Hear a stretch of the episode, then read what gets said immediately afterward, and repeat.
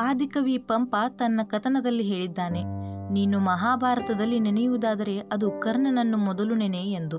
ಹೌದು, ಕರ್ಣನು ಸಹ ಅಂತಹ ಮಹಾನ್ ವ್ಯಕ್ತಿಯೇ ಹೌದು.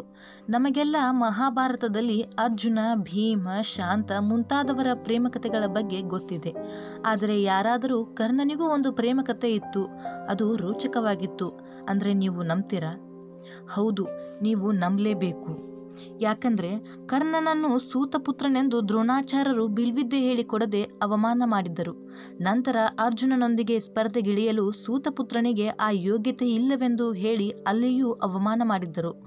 ಆದರೆ ಅಲ್ಲಿದ್ದ ದುರ್ಯೋಧನ ಅರ್ಧ ರಾಜ ಕೊಟ್ಟು ಅಂಗರಾಜನನ್ನಾಗಿ ಮಾಡಿದ್ದ. ಇದೇ ಕಾರಣಕ್ಕೆ ಕರ್ಣನು ಸಹ ದುರ್ಯೋಧನನ ಮೇಲೆ ಅಪಾರವಾದ ಗೌರವ ಸ್ನೇಹವಿಟ್ಟುಕೊಂಡಿದ್ದ. ಇತ್ತ ರಾಜದ್ರುಪದ ರಾಜ ತನ್ನ ಮಗಳಾದ ದ್ರೌಪದಿ ವಿವಾಹಕ್ಕಾಗಿ ಸ್ವಯಂವರವೊಂದನ್ನು ಏರ್ಪಡಿಸಿದ್ದ. ಅಲ್ಲಿಗೆ ರಾಜಾದಿ ರಾಜರು, ಮಹಾರಥರು ಆಗಮಿಸಿದ್ದರು. ಅವರಿಗೆ ದೃಪದ ರಾಜ ಸ್ವಯಂವರದ ಷರತ್ತು ಮತ್ಸ್ಯಯಂತ್ರ ಭೇದಿಸುವುದು. ಅದೇನೆಂದರೆ, ಅಲ್ಲಿರುವ ದೇವದನಸ್ಸನ್ನು ನೀರಿನಲ್ಲಿ ಮೀನಿ ರೂಪ ನೋಡಿ ಮೀನಿನ ಕಣ್ಣಿಗೆ ಬಾಣ ಬಿಡಬೇಕಿತ್ತು. ಅಲ್ಲಿಗೆ ಕರ್ಣ, ದುರ್ಯೋಧನ, ಮಾರುವೇಷದ ಅರ್ಜುನನ ಜೊತೆಯಲ್ಲಿ ಕೃಷ್ಣ ಕೂಡ ಬಂದಿದ್ದರು. ರಾಜಾದಿ ರಾಜರು, ಮಹಾರಥರು ಮೀನಿನ ಕಣ್ಣಿಗೆ ಬಾಣ ಬಿಡುವುದರಲ್ಲಿ ಆ ದೇವಧನಸ್ಸನ್ನು ಕೂಡ ಮೇಲೆತ್ತಲಾಗಲಿಲ್ಲ. ಆಗ ಅಲ್ಲಿಗೆ ಬಂದ ಕರ್ಣ ಅವನು ಒಂದೇ ಕೈನಿಂದ ದೇವಧನಸ್ಸನ್ನು ಎತ್ತಿ ಹಿಡಿದ ಕರ್ಣನ ಒಮ್ಮೆ ನೋಡಿದ ದ್ರೌಪದಿಯ ಮನಸ್ಸಿನಲ್ಲಿ ಅವನ ಮೇಲೆ ಆಸೆಯಾಯಿತು. ಇನ್ನೇನು ಕರ್ಣ ಆ ಸ್ವಯಂವರದ ಮತ್ಸ್ಯಯಂತ್ರ? ಒಂದೇ ಬಾಣಕ್ಕೆ ಮುಗಿಸಿಬಿಡುತ್ತಿದ್ದ. ಅಷ್ಟರಲ್ಲೇ ಅಲ್ಲೇ ಇದ್ದ ಕೃಷ್ಣ ದ್ರೌಪದಿಗೆ ಕರ್ಣನನ್ನು ನಿರಾಕರಿಸುವಂತೆ ಕಣ್ಸನ್ನೆ ಮಾಡಿದ. ದ್ರೌಪದಿಯು, ನಾನು ಕರ್ಣನನ್ನು ವರಿಸಲಾರೆ ಎಂದು ಬಿಟ್ಟಳು. ಅದಕ್ಕವಳು ಕೊಟ್ಟ ಕಾರಣ, ಆತ ಕ್ಷತ್ರಿಯನಲ್ಲ, ಸೂತಪುತ್ರ ಎಂದು. ಇದರಿಂದ ಬೇಸರಗೊಂಡ ಕರ್ಣ ಎಲ್ಲ ಕಡೆಯಲ್ಲೂ ಸೂತಪುತ್ರನೆಂದು ಅವಮಾನವನ್ನು ಪಡೆದಿದ್ದ. ಅದನ್ನು ಸಹಿಸಲಾರದೆ ಅಲ್ಲಿಂದ ನಡೆದು ಬಿಟ್ಟ. ಅವನಿಗೆ ಹೆಣ್ಣು ಸಂಕುಲದ ಮೇಲೆ ವಿಚಿತ್ರ ಆವೇಶ ಸೃಷ್ಟಿಯಾಗಿತ್ತು. ಅರಮನೆಯಿಂದ ಹೊರನಡೆದ ಕರ್ಣ ರಥವನ್ನು ಬಿಟ್ಟು ಕಾಡುದಾರಿಯಲ್ಲಿ ಒಬ್ಬನೇ ನಡೆಯಲಾರಂಭಿಸಿದ. ಕಾಡಿನ ಮಧ್ಯದಲ್ಲಿ ಅವನಿಗೆ ಯಾರದೋ ಹೆಣ್ಣಿನ ಆಕ್ರಂದನ ಕೇಳಿಸಿತು. ಅದನ್ನು ಹುಡುಕಿ ಬಂದಾಗ ಅಲ್ಲಿ ರಾಜಕುಮಾರಿಯು ಮತ್ತು ಅವಳ ದಾಸಿಯ ಮೇಲೆ ಕಾಡುಗಳ್ಳರು ದೌರ್ಜನ್ಯ ನಡೆಸುತ್ತಿದ್ದರು. ಇದನ್ನು ನೋಡಿ ಕರ್ಣ ಅವರ ಮೇಲೆ ಮುಗಿಬಿದ್ದು ಅವರನ್ನು ಕಾಪಾಡಿದ. ಆದರೆ ಅವನ ತಲೆಗೆ ಬಿದ್ದ ಪೆಟ್ಟಿನಿಂದ ಅವನು ಅಲ್ಲೇ ಮೂರ್ಛೆ ಹೋದ. ನಂತರ ಸೈನಿಕರು ಬಂದು ಮೂರ್ಛೆ ಹೋಗಿದ್ದ ರಾಜಕುಮಾರಿಯನ್ನು ಕರೆದೊಯ್ದರು. ಆದರೆ ಇವನು ಅಂಗರಾಜ ಕರ್ಣನೆಂದು ತಿಳಿಯದ ಕಾರಣ ರಾಜಕುಮಾರಿಯ ದಾಸಿ ಪದ್ಮಾವತಿ ಮನೆಗೆ ಬಿಟ್ಟರು. ಕರ್ಣ ಕಣ್ತೆರೆದು ನೋಡಿದಾಗ ಅವನಿಗೆ ಕಂಡದ್ದು ನಾಚಿ ನಿಂತಿದ್ದ ಸಾರಥಿ ರಾಜರತನ ಮಗಳು ಪದ್ಮಾವತಿ. ಅವಳಿಗೆ ಇವನು ಅಂಗರಾಜ ಕರ್ಣನೆಂದು ತಿಳಿದಿರಲಿಲ್ಲ. ಆದ್ದರಿಂದ ಆ ಅವನ ಮೇಲೆ ಅತೀವ ಪ್ರೀತಿ ಬೆಳೆಸಿಕೊಂಡಿದ್ದಳು. ಅವನಿಗೆ ಶುಶ್ರೂಷೆ ಮಾಡಿದ್ದಳು. ಕಾಡಿನಲ್ಲಿ ನಡೆದಿದ್ದನ್ನು ಹೇಳಿದಳು. ನೀವು ಕಾಪಾಡಿದ್ದು ಚಿತ್ರಾವತ ಮಹಾರಾಜನ ಏಕೈಕ ಮಗಳು ಆಸಬರಿಯನ್ನು. ನಾನು ಅವಳ ದಾಸಿ ಪದ್ಮಾವತಿ ಎಂದು ತಿಳಿಸಿದಳು. ಅಷ್ಟರಲ್ಲಿ ಮಹಾರಾಜ ಅಲ್ಲಿಗೆ ಆಗಮಿಸಿದ. ತನ್ನ ಮಗಳನ್ನು ಕಾಪಾಡಿದ ನಿನಗೆ ಅನಂತ ಧನ್ಯವಾದಗಳು ಎಂದು ಹೇಳಿದ. ಮತ್ತು ತಾವು ಯಾರು ಎಂದು ಕೇಳಿದ. ಅದಕ್ಕೆ ಕರ್ಣನು, ನಾನು ಅಂಗರಾಜ ಕರ್ಣ ಎಂದ. ಇದನ್ನು ಕೇಳುತ್ತಲೇ ಮಹಾರಾಜ, ಕ್ಷಮಿಸಿ ಪ್ರಭು ತಾವು ಯಾರೆಂದು ತಿಳಿಯದೆ ನಿಮ್ಮನ್ನು ಇಲ್ಲಿ ಇರಿಸಿದ್ದಾರೆ. ದಯಮಾಡಿ ಅರಮನೆಗೆ ಬಂದು ಆತಿಥ್ಯ ಸ್ವೀಕರಿಸಬೇಕೆಂದು ಕೇಳಿಕೊಂಡ. ಅದಕ್ಕೆ ಒಪ್ಪಿದ ಕರ್ಣ ಅರಮನೆಯ ಕಡೆಗೆ ನಡೆದ. ಇತ್ತ ಪದ್ಮಾವತಿ ತಾನು ಇಷ್ಟಪಟ್ಟಿದ್ದು ಅಂಗರಾಜನನ್ನು. ಅವನು ಮಹಾರಾಜ, ತನಗೆ ಸಿಗಲಾರನೆಂದು ನೆನೆದು ಅತೀವ ದುಃಖಿತಳಾದಳು. ಅರಮನೆಗೆ ಬಂದ ಕರ್ಣ ಆತಿಥ್ಯ ಸ್ವೀಕರಿಸಿ ಕೋಣೆಯಲ್ಲಿ ವಿಶ್ರಾಂತಿ ಪಡೆಯುತ್ತಿದ್ದ. ಅಲ್ಲಿಗೆ ಸೀರೆಯ ನೆರಿಗೆಗಳನ್ನು ಒದೆಯುತ್ತಾ ಕಾಲ್ಗೆಜ್ಜೆ ಸದ್ದು ಮಾಡುತ್ತಾ ಬಂದು ನಿಂತಳು. ಚೆಲುವೆ, ಆಸಬರಿ. ಅವಳ ಸೌಂದರ್ಯ ಕಂಡ ಕರ್ಣ ಅವಳಿಗೆ ಮನಸ್ಸೋತು ಹೋದ. ಆಸಬರಿಯನ್ನು ಇಲ್ಲಿಗೆ ಬರಲು ಕಾರಣ ಏನು ಎಂದು ಕೇಳಿದ. ಯಾವ ಕಾರಣ ಕೊಟ್ಟಾಳು? ಅವಳು ತನ್ನನ್ನು ಕಾಪಾಡಿದ್ದು ಅಂಗರಾಜ ಕರ್ಣ ಎಂದು ತಿಳಿದೊಡನೆಯೇ ಅವಳಿಗೆ ಅವನ ಮೇಲೆ ಪ್ರೀತಿ ಮೂಡಿತ್ತು. ಅದನ್ನು ತೋರಿಸದೆ ನನ್ನನ್ನು ಕಾಪಾಡಿದ್ದಕ್ಕೆ ಧನ್ಯವಾದ ಹೇಳಲು ಬಂದಿರುವೆ ಎಂದು ಹೇಳಿ ಹೊರಟು ಹೋದಳು. ಆದರೆ ಇತ್ತ ಪದ್ಮಾವತಿ ಕರ್ಣನನ್ನು ನೆನೆದು ದುಃಖಿತಳಾಗಿ ಯೋಚಿಸುತ್ತಾ ಕುಳಿತಿದ್ದಳು ನಂತರ ಏನಾಯಿತು? ನಂತರ ಏನಾಯಿತೆಂದು? ಮುಂದಿನ ಭಾಗದಲ್ಲಿ ಹೇಳುತ್ತೇನೆ ಸ್ನೇಹಿತರೆ. ಧನ್ಯವಾದಗಳು.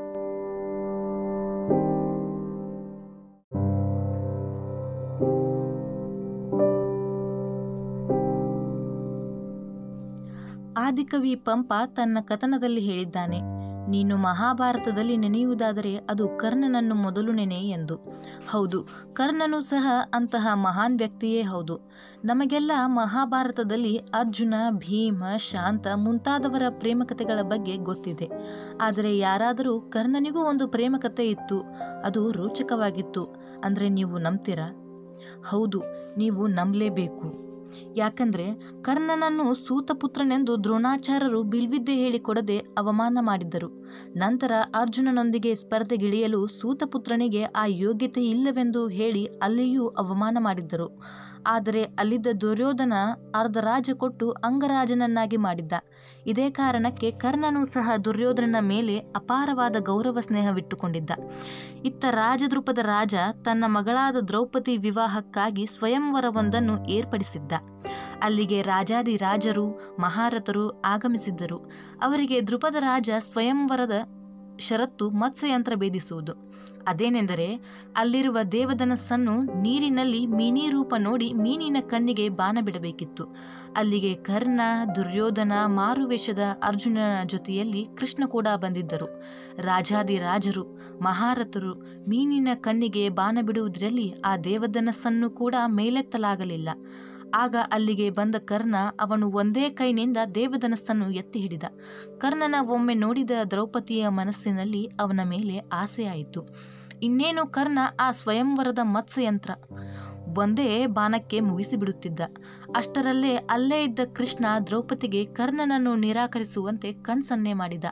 ದ್ರೌಪದಿಯು, ನಾನು ಕರ್ಣನನ್ನು ವರಿಸಲಾರೆ ಎಂದು ಬಿಟ್ಟಳು. ಅದಕ್ಕವಳು ಕೊಟ್ಟ ಕಾರಣ, ಆತ ಕ್ಷತ್ರಿಯನಲ್ಲ, ಸೂತಪುತ್ರ ಎಂದು. ಇದರಿಂದ ಬೇಸರಗೊಂಡ ಕರ್ಣ ಎಲ್ಲ ಕಡೆಯಲ್ಲೂ ಸೂತಪುತ್ರನೆಂದು ಅವಮಾನವನ್ನು ಪಡೆದಿದ್ದ. ಅದನ್ನು ಸಹಿಸಲಾರದೆ ಅಲ್ಲಿಂದ ನಡೆದು ಬಿಟ್ಟ. ಅವನಿಗೆ ಹೆಣ್ಣು ಸಂಕುಲದ ಮೇಲೆ ವಿಚಿತ್ರ ಆವೇಶ ಸೃಷ್ಟಿಯಾಗಿತ್ತು. ಅರಮನೆಯಿಂದ ಹೊರನಡೆದ ಕರ್ಣ ರಥವನ್ನು ಬಿಟ್ಟು ಕಾಡುದಾರಿಯಲ್ಲಿ ಒಬ್ಬನೇ ನಡೆಯಲಾರಂಭಿಸಿದ. ಕಾಡಿನ ಮಧ್ಯದಲ್ಲಿ ಅವನಿಗೆ ಯಾರದೋ ಹೆಣ್ಣಿನ ಆಕ್ರಂದನ ಕೇಳಿಸಿತು. ಅದನ್ನು ಹುಡುಕಿ ಬಂದಾಗ ಅಲ್ಲಿ ರಾಜಕುಮಾರಿಯು ಮತ್ತು ಅವಳ ದಾಸಿಯ ಮೇಲೆ ಕಾಡುಗಳ್ಳರು ದೌರ್ಜನ್ಯ ನಡೆಸುತ್ತಿದ್ದರು. ಇದನ್ನು ನೋಡಿ ಕರ್ಣ ಅವರ ಮೇಲೆ ಮುಗಿಬಿದ್ದು ಅವರನ್ನು ಕಾಪಾಡಿದ.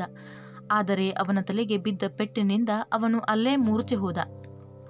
ನಂತರ ಸೈನಿಕರು ಬಂದು ಮೂರ್ಛೆ ಹೋಗಿದ್ದ ರಾಜಕುಮಾರಿಯನ್ನು ಕರೆದೊಯ್ದರು.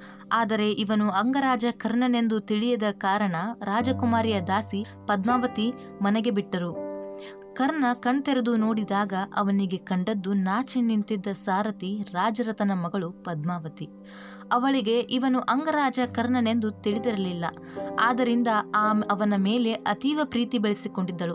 ಅವನಿಗೆ ಶುಶ್ರೂಷೆ ಮಾಡಿದ್ದಳು. ಕಾಡಿನಲ್ಲಿ ನಡೆದಿದ್ದನ್ನು ಹೇಳಿದಳು. ನೀವು ಕಾಪಾಡಿದ್ದು ಚಿತ್ರಾವತ ಮಹಾರಾಜನ ಏಕೈಕ ಮಗಳು ಆಸಬರಿಯನ್ನು. ನಾನು ಅವಳ ದಾಸಿ ಪದ್ಮಾವತಿ ಎಂದು ತಿಳಿಸಿದಳು. ಅಷ್ಟರಲ್ಲಿ ಮಹಾರಾಜ ಅಲ್ಲಿಗೆ ಆಗಮಿಸಿದ.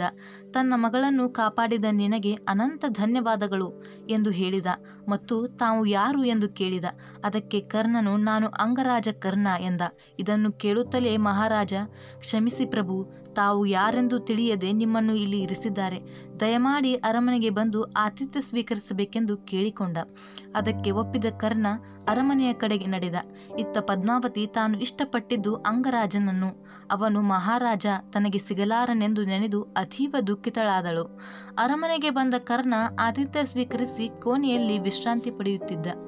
ಅಲ್ಲಿಗೆ ಸೀರೆಯ ನೆರಿಗೆಗಳನ್ನು ಒದೆಯುತ್ತಾ ಕಾಲ್ಗೆಜ್ಜೆ ಸದ್ದು ಮಾಡುತ್ತಾ ಬಂದು ನಿಂತಳು ಚೆಲುವೆ ಆಸಬರಿ. ಅವಳ ಸೌಂದರ್ಯ ಕಂಡ ಕರ್ಣ ಅವಳಿಗೆ ಮನಸ್ಸೋತು ಹೋದ. ಸಬರಿಯನ್ನು ಇಲ್ಲಿಗೆ ಬರಲು ಕಾರಣ ಏನು ಎಂದು ಕೇಳಿದ. ಯಾವ ಕಾರಣ ಕೊಟ್ಟಾಳು? ಅವಳು ತನ್ನನ್ನು ಕಾಪಾಡಿದ್ದು ಅಂಗರಾಜ ಕರ್ಣ ಎಂದು ತಿಳಿದುಡನೆಯೇ ಅವಳಿಗೆ ಅವನ ಮೇಲೆ ಪ್ರೀತಿ ಮೂಡಿತ್ತು. ಅದನ್ನು ತೋರಿಸದೆ ನನ್ನನ್ನು ಕಾಪಾಡಿದ್ದಕ್ಕೆ ಧನ್ಯವಾದ ಹೇಳಲು ಬಂದಿರುವೆ ಎಂದು ಹೇಳಿ ಹೊರಟು ಹೋದಳು. ಆದರೆ ಇತ್ತ ಪದ್ಮಾವತಿ ಕರ್ಣನನ್ನು ನೆನೆದು ದುಃಖಿತಳಾಗಿ ಯೋಚಿಸುತ್ತಾ ಕುಳಿತಿದ್ದಳು ನಂತರ ಏನಾಯಿತು? ನಂತರ ಏನಾಯಿತೆಂದು ಮುಂದಿನ ಭಾಗದಲ್ಲಿ ಹೇಳುತ್ತೇನೆ ಸ್ನೇಹಿತರೆ. ಧನ್ಯವಾದಗಳು.